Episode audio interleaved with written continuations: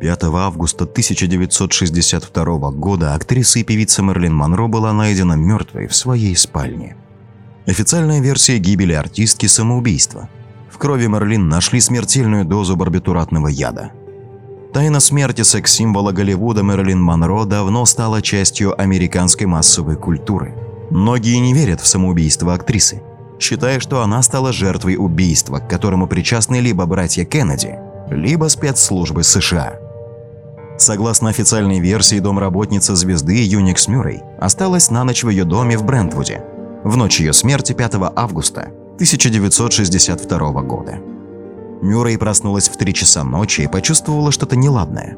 Она вышла в сад, заглянула в окно спальни Монро и увидела обнаженную Мерлин, неподвижно лежащую лицом вниз на кровати с телефонной трубкой в руке. Мюррей тут же позвонила доктору Ральфу Гринсону, который прибыл в дом, вломился в спальню и обнаружил Мэрилин Монро мертвой. Согласно токсикологическому отчету, причиной смерти кинодивы стало острое отравление барбитуратами. Одна из теорий утверждает, что Монро погубила тесная связь с семьей Кеннеди. Как известно, в мае 1962 года Мерлин Монро появилась на праздновании дня рождения президента Джона Ф. Кеннеди. Она спела с днем рождения господин президент голосом преисполненным эротики – один журналист описал это как занятие любовью с президентом на глазах у 40 миллионов американцев. В 2012 году биограф Дарвин Портер написал книгу «Мэрилин. Конец радуги», в которой предположил, что актрису убил босс мафии Сэм Джанкана по приказу одного из братьев Кеннеди.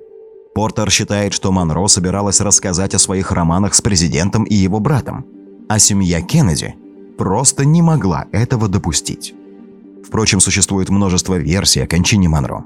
Ни одна из них не была доказана за эти годы.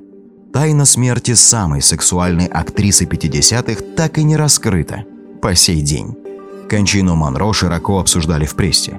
К сожалению, сотни американцев были так впечатлены этим событием, что решили последовать примеру звезды и тоже покончили с собой при помощи разных препаратов.